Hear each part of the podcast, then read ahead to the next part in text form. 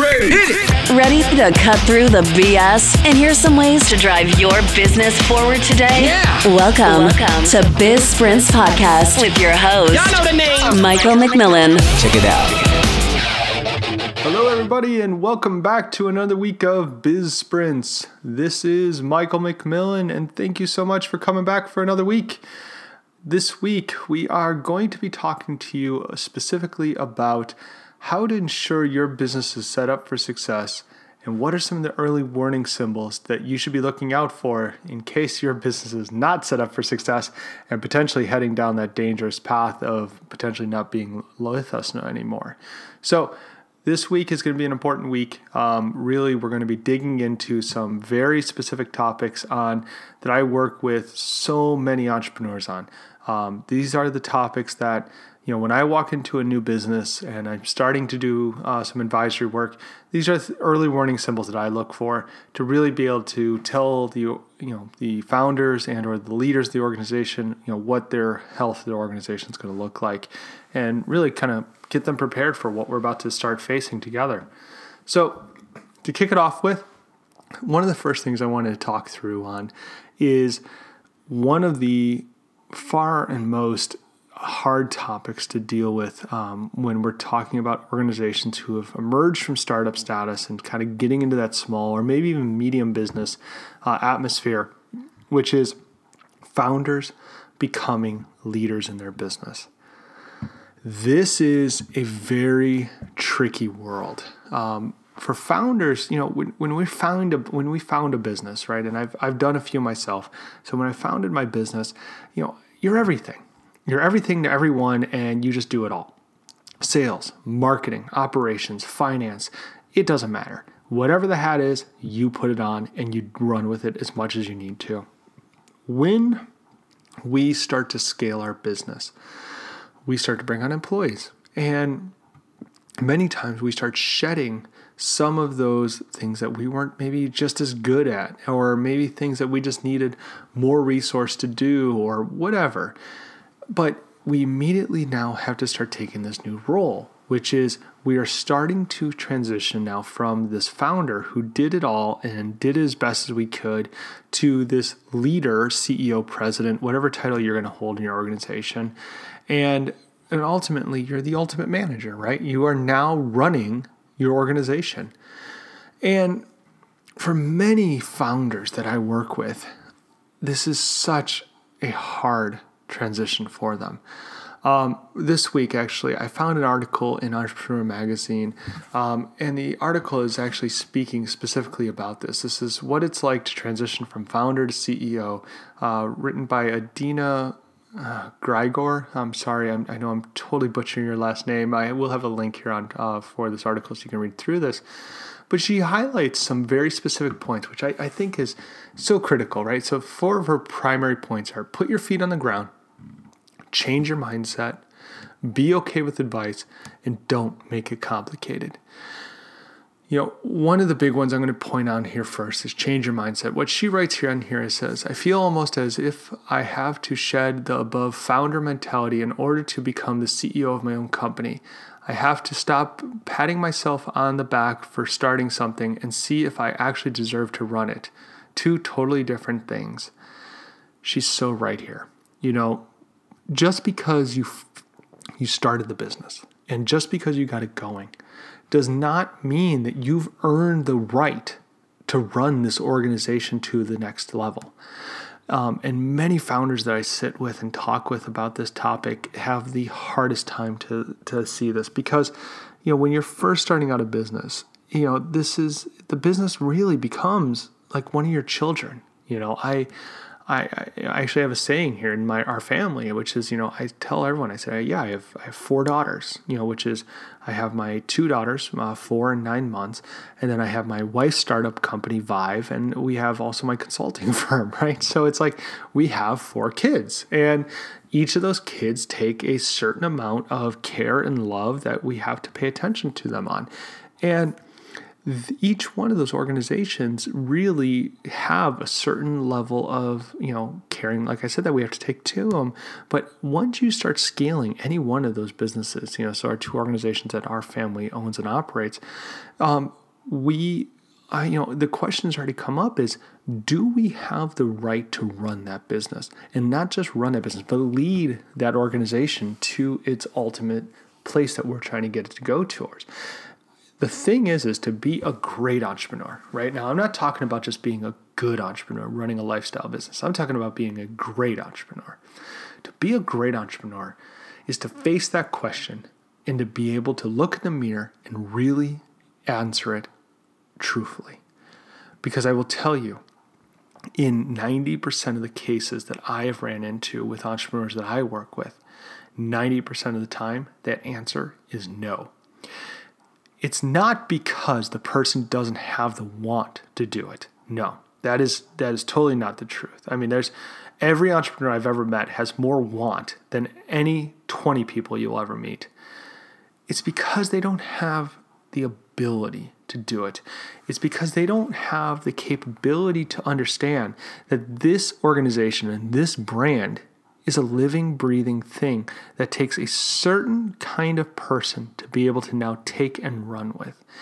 And you have to be able to take the emotion out of it and really run it as the organization in which it is. Because when you're starting a business, you must be tied emotionally to this organization to the organization, to the people, to the brand, to the your vendors that support you, to everything. Everything is part of your family. When you scale it and when you now take those reins of the CEO and president, things change.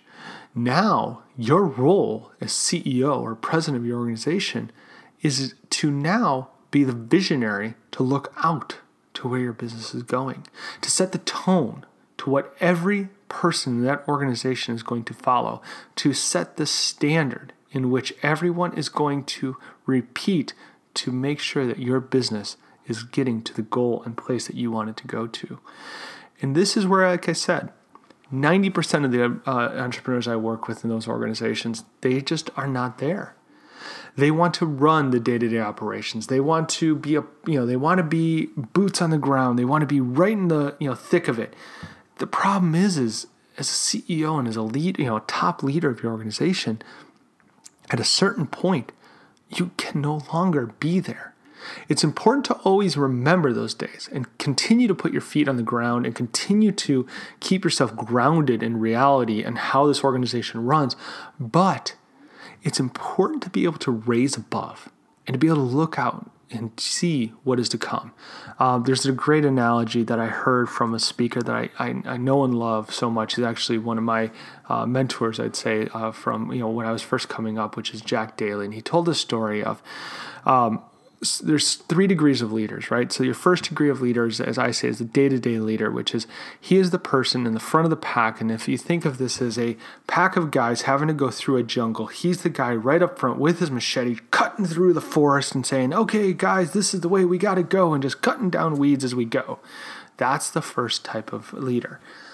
The second degree of leaders, the guy who goes and says, you know, hey, all of you men, keep cutting down. I'm going to go climb this tree and look to see um, to make sure we're going just as far enough, you know, make sure we're going in the right direction. That person who climbed the tree now can see and look out a little bit and say, okay, it looks like we, you know, the sun's setting in the east. We're heading west. We got to keep going west. So let's just keep going this way. You guys look like you're going the right way. Third degree leader. This is where we're getting to our CEO and president's role, right? This is the person who's stepping back behind everyone, maybe standing on a mountain miles back and looking about around it and saying, Hey, guys, we don't need to go even through that forest. Listen, I see a little, I see a river that runs parallel to it, and we have boats with us. Let's get in those rafts. Let's take on, get on that uh, river. We can save ourselves the strength, and we're going to ride that river down for the next two miles. Hop off after those two miles, and uh, the enemy's about 10, 10 meters down the road from there. Saving our energy, saving our strength, and making sure that we can fight a better fight once we get to bring it to the enemy. That's the third degree of leader. And when a founder is taking on that responsibility, he needs to know is he that level of leader? Or am I just the one who's going to be able to climb the tree and say, hey, troops, we're going in the right direction and keep going this right direction because instead of going in circles? Or even worse, am I the day to day who all I can see is what's in front of me and all I'm going to do is keep chopping those weeds and hoping and praying that I'm going the right direction to get myself to where I got to get going? This is the thing that entrepreneurs just they cannot take a step back and self realize onto themselves. And I'm personally guilty of this myself. I mean, I can tell you just for for fact that uh, my wife and I we started an organization back in 2010, and this was a uh, brokerage firm for consulting deals. And when we first started the deal, or first, sorry, first started this firm, we just jumped in both feet and we are like, ah, okay, we could do this. You know, um, we both came from the call center industry. We uh, had owned a call center at one point in our time uh, life, and you know, like we can totally broker these deals. So we started the company, great brand, great website. Started actually getting um, some deals flowing through pretty quickly, but in a relatively short matter of time, what we started realizing is, is we couldn't actually keep up with the flow of these deals coming in. And worse than that, we couldn't even keep up with the management of the vendors in which we sent uh, sold all these deals to. And in a retrospect, looking back on those days, right, and what was the failure and what was the um, what was the kind of reason for that was because neither my wife or I had the ability as once we started to scale this organization, once we started to really start getting some revenues generating, to understand that we needed to rise up ourselves, right? Like, um, you know, it we weren't the right leaders for this business. We were great doers. You know, my wife especially, and she was running ninety percent of this operation. She was amazing at making sure every day the day to day tasks that needed to be done, checking the leads, touching base with the vendors, calling out to potential customers, closing these contracts. Great at that. Amazing, actually.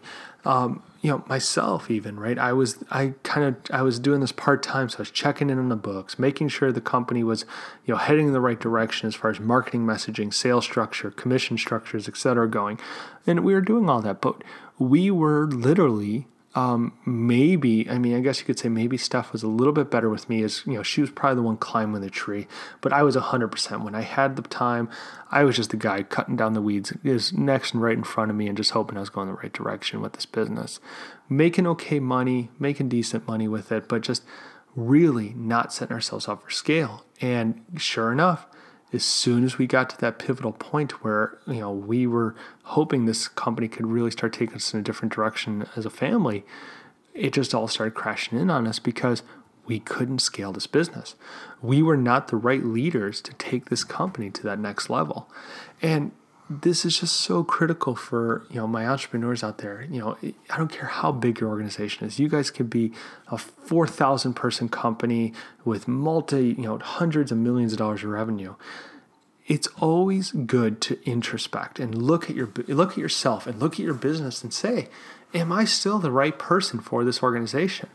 And if you're not be okay with that because guess what there's maybe someone better to take this th- you know this this child that you've created this thing that you've put together and take it to that next level you're hoping for it to go to. And you know, when we're talking about that, right? When we're talking about starting to get ready to scale our business, um, I found another article actually, interesting enough, right, in, in Entrepreneur Magazine as well. Um, this one was written by uh, Jason Demers. Um, actually, I've read a few of the, uh, his contributions, really kind of cool uh, stuff that he typically likes to add into this. Um, you know, into this uh, publication, and one of his articles that he writ, uh, wrote in here less recently was five signs your startup is destined to fail. And while I was reading through this, I, I normally don't care for these five signs, 10 steps. I, I, I'm not a big fan of these articles normally, but this one was kind of cool because the points he makes in here, I, I, do, I disagree with his title, to be honest with you, because I think this is really the five steps that your business is setting down for a bad path, right? Um, I was in a medium sized organization um, a while back, and I, w- I remember advising the CEO of the organization, and we started talking about kind of where his vision was for this company. And he was the founder too. I mean, he had founded the business years prior, and we just really started getting into this conversation. I'm like, okay, well, where are we trying to take this thing to? You know, are we? are You still trying to grow it? Are You starting to just get it to a point so we can sell this thing? Where are we going? And it was fascinating to me that you know, after all these years in business, he had no clue. Um, you know, it was just, it was still at this like, you know, we're, you know, we just want to continue to make this money and, you know, trying to, he had an EBITDA number he was wanting to really get to. And, but it wasn't to be sold. It, it wasn't to go IPO. There was really no end game. It was just kind of just seemed like, you know, it was uh, pretty much a lifestyle business, right? And this is kind of what he was hoping to achieve towards. And which is cool. I, I love lifestyle businesses, no, nothing against them whatsoever, but he didn't even really define that either. It wasn't the fact of, you know, hey, this is a lifestyle business. I need to make sure I'm pulling out of this thing, you know, two, three, four, five million a year. And if I'm doing that, I'm, you know, happy. And that's exactly what I'm trying to achieve. He didn't have an answer. And I, what we started to see in the business as we started to look through it and peel back the layers of the onion on this business is that this business was actually starting to look more and more unhealthy, more unhealthy than he realized. And much of that was a direct result of the vision lacking for where the company was going because people just were like, what am I here for? And especially when we started looking at the younger generations like myself, right? The millennials. Because millennials have been proven to found that they must feel that they are part of something bigger than themselves. And when you're in a business, especially a lifestyle business, right? So if you're a lifestyle business entrepreneur, perk up your ears right here because this is something important for you to note. If you're running a lifestyle business, you need to supply your team with a vision of this business that is bigger than themselves. Which means, though, that it, because it is a lifestyle business, this does not mean, this usually means this is not a business that we are looking to take and scale at a massive scale. Instead, this is a business that we're usually trying to drive to a very specific revenue number. So, us as an entrepreneur can get the money out of it that we want to live the lifestyle we want for the long haul. So, when we run that type of company, it's critical that we build around us something that's larger than ourselves. This could be charity work. This could be a give back. This could be whatever. It, it, it, literally could be anything, right? But it's so critical that you do this because otherwise, what you're going to find is, is your employees are just going to start like not caring anymore. And in this article, this is some of the things that he brings, uh, that Jason brings up in here, which is uh, some of his points right here. Is this you haven't changed your original idea. Your employee turnover is high. Consumers aren't talking about your company. You don't really know how uh, how you're doing, and you haven't improved anything. I will tell you, so many organizations I've worked with um, especially older organizations, you know, companies who've been around for 30, 40, 50 years, right? They just get stagnant. And, you know, because they get to this certain point of success and it's like the entrepreneurial spirit is just drained out of the business. And you walk into the corporate offices and you just feel it. You know, 30 seconds in, I can tell what kind of company I'm in because you're just like, oh, you guys haven't even probably gone out for a drink together in 20 years. Do you even know the person's name who's sitting next to you right now? Hi, this is Bob. Bob meets Sally. Sally, you guys worked together for 11 years. Did you know?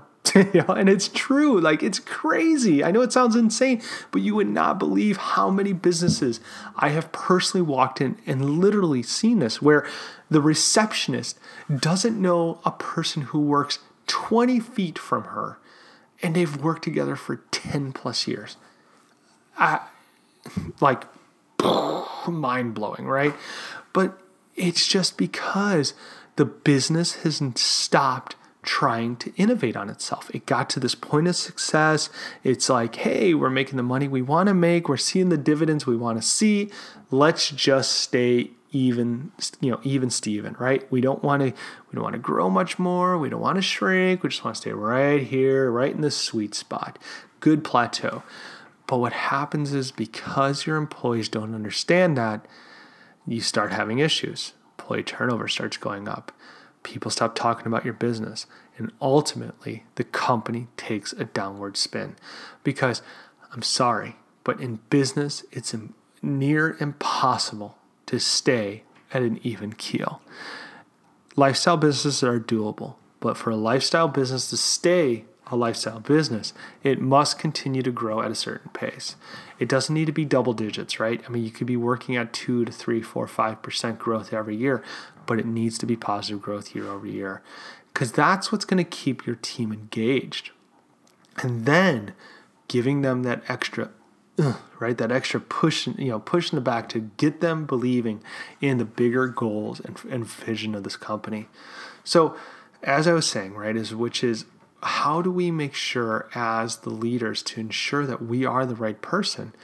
Again it's so much an introspect but then it's also looking at the health of our organization because if we've come in and we've started to continue to you know lead this business and all of a sudden we're starting to see stagnation in the business this is another indicator that hey maybe we were the leader for the last 10 20 years but maybe we're not the leader anymore or, hey, maybe we were the leader for the last six months, but not anymore.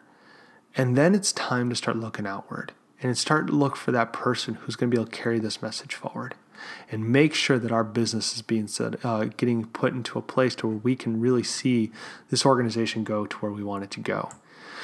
So when we're talking about that next piece, right, and we're talking about what do we do now, right? So if we find that we are not the person to continue to lead this business, how do we ensure that our vision and our you know ultimate goal for this company is is reached and followed?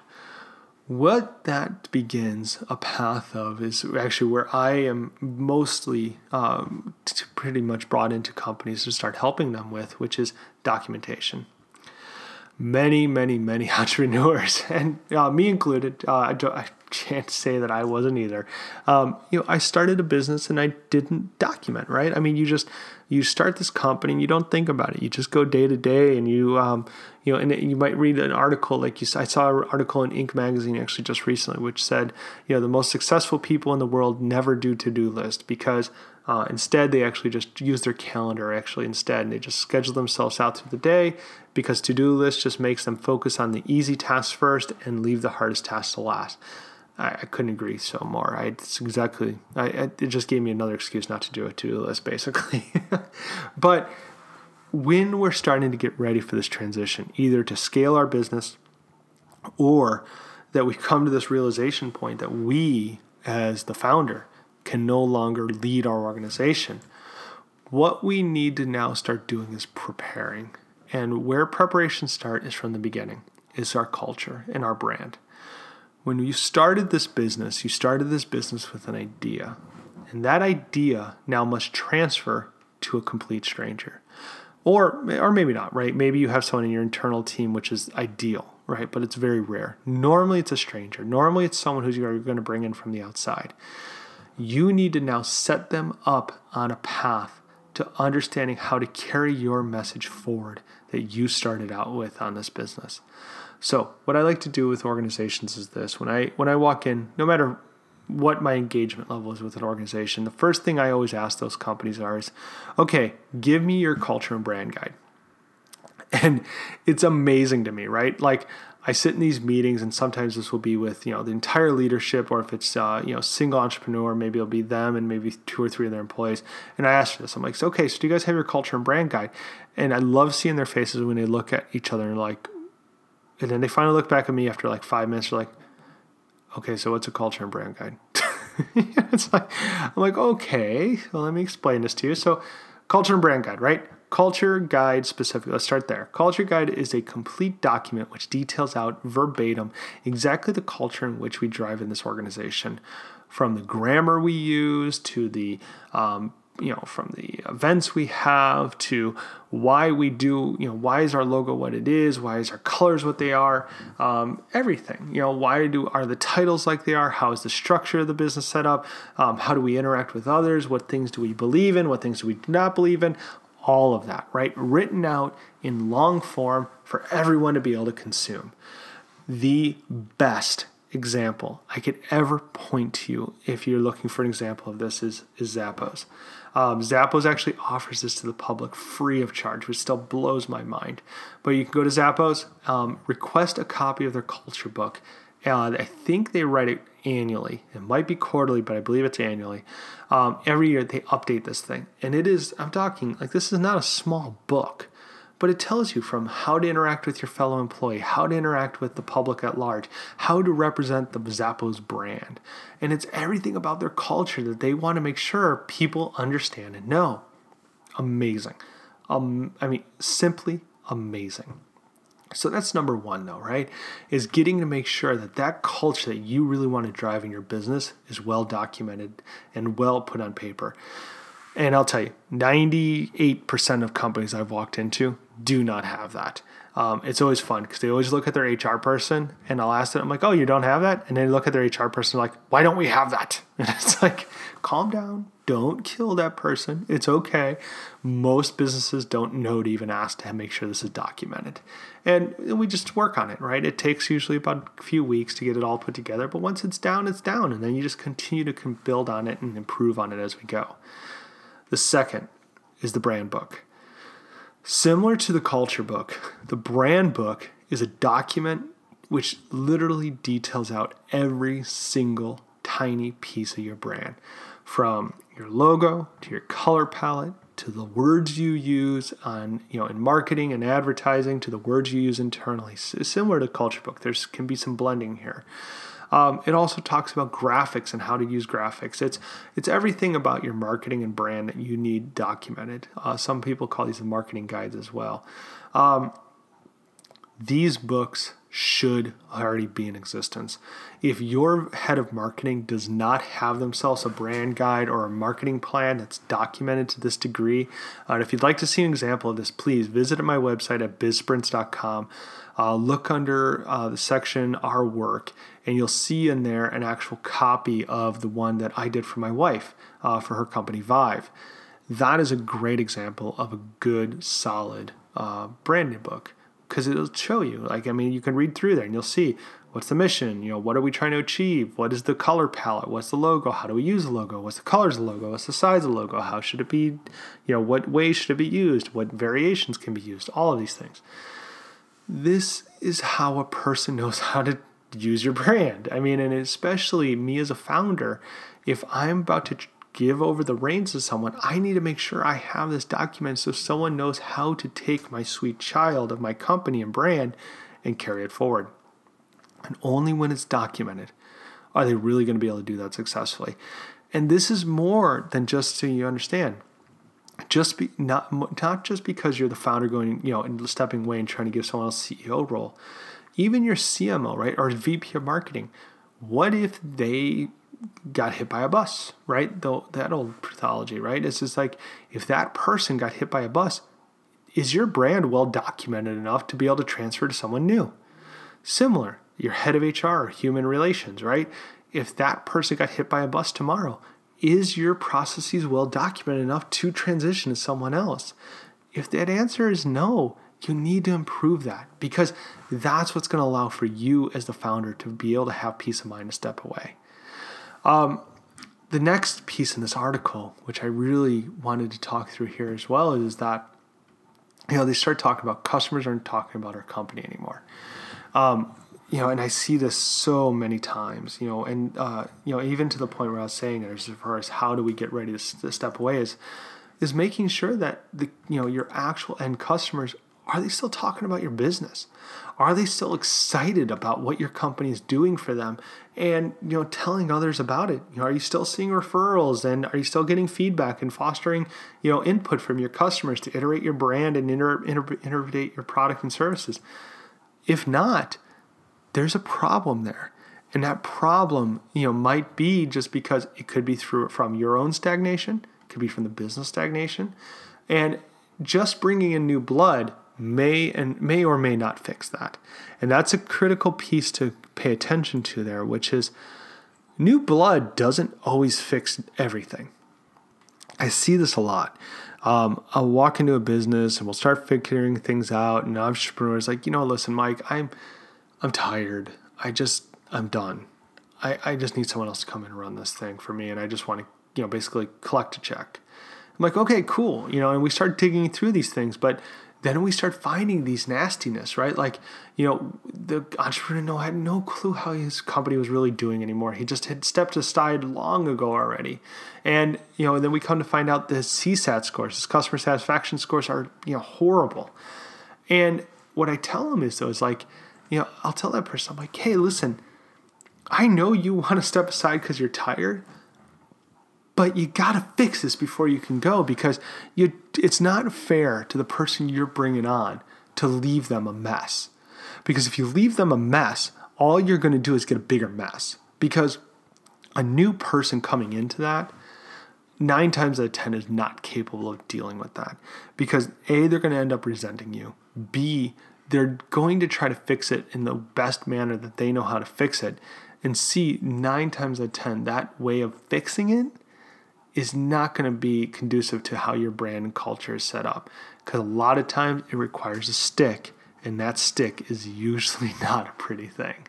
So, you know, when we're going through this, everyone, you know, and we're talking through all these things about processes and you know, in, in you know, ensuring that our brand and messaging and that us as the founders can be set up for success for the long haul.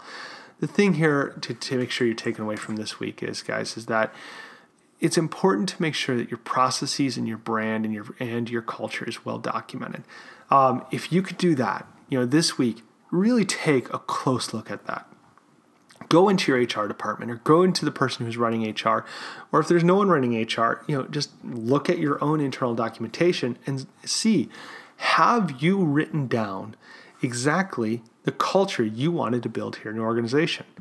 Is it is it down on paper anywhere? Do you have that written down as saying, hey, I want people to act and treat people like this? If not, get it written down.